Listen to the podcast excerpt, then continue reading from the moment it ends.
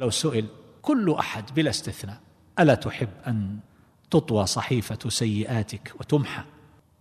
وأن تبدل حسنات وأن يغفر الله لك كل ما جنيت؟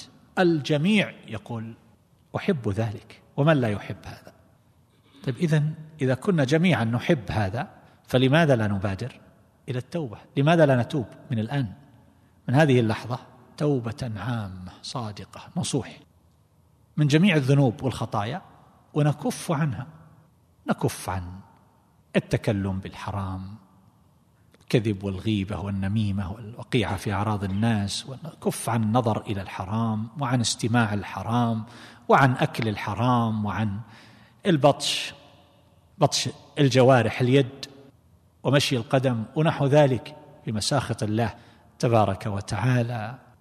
وهكذا سيئات القلوب من سوء الظن بالمسلمين والغل عليهم والأحقاد والحسد إلى غير ذلك فيطهر الإنسان قلبه وقالبه من كل ما يسخط الله عز وجل ويقول اللهم إني تبت إليك توبة نصوحا يتوب من جميع فتغسل بلحظه تنتهي ذنوبه.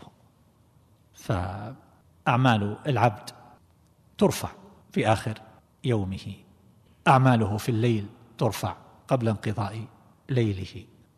وهكذا أعمال الأسبوع في الاثنين والخميس. وهكذا أعمال العام في شعبان. وأعمال الإنسان جميعا تطوى صحيفته إذا مات.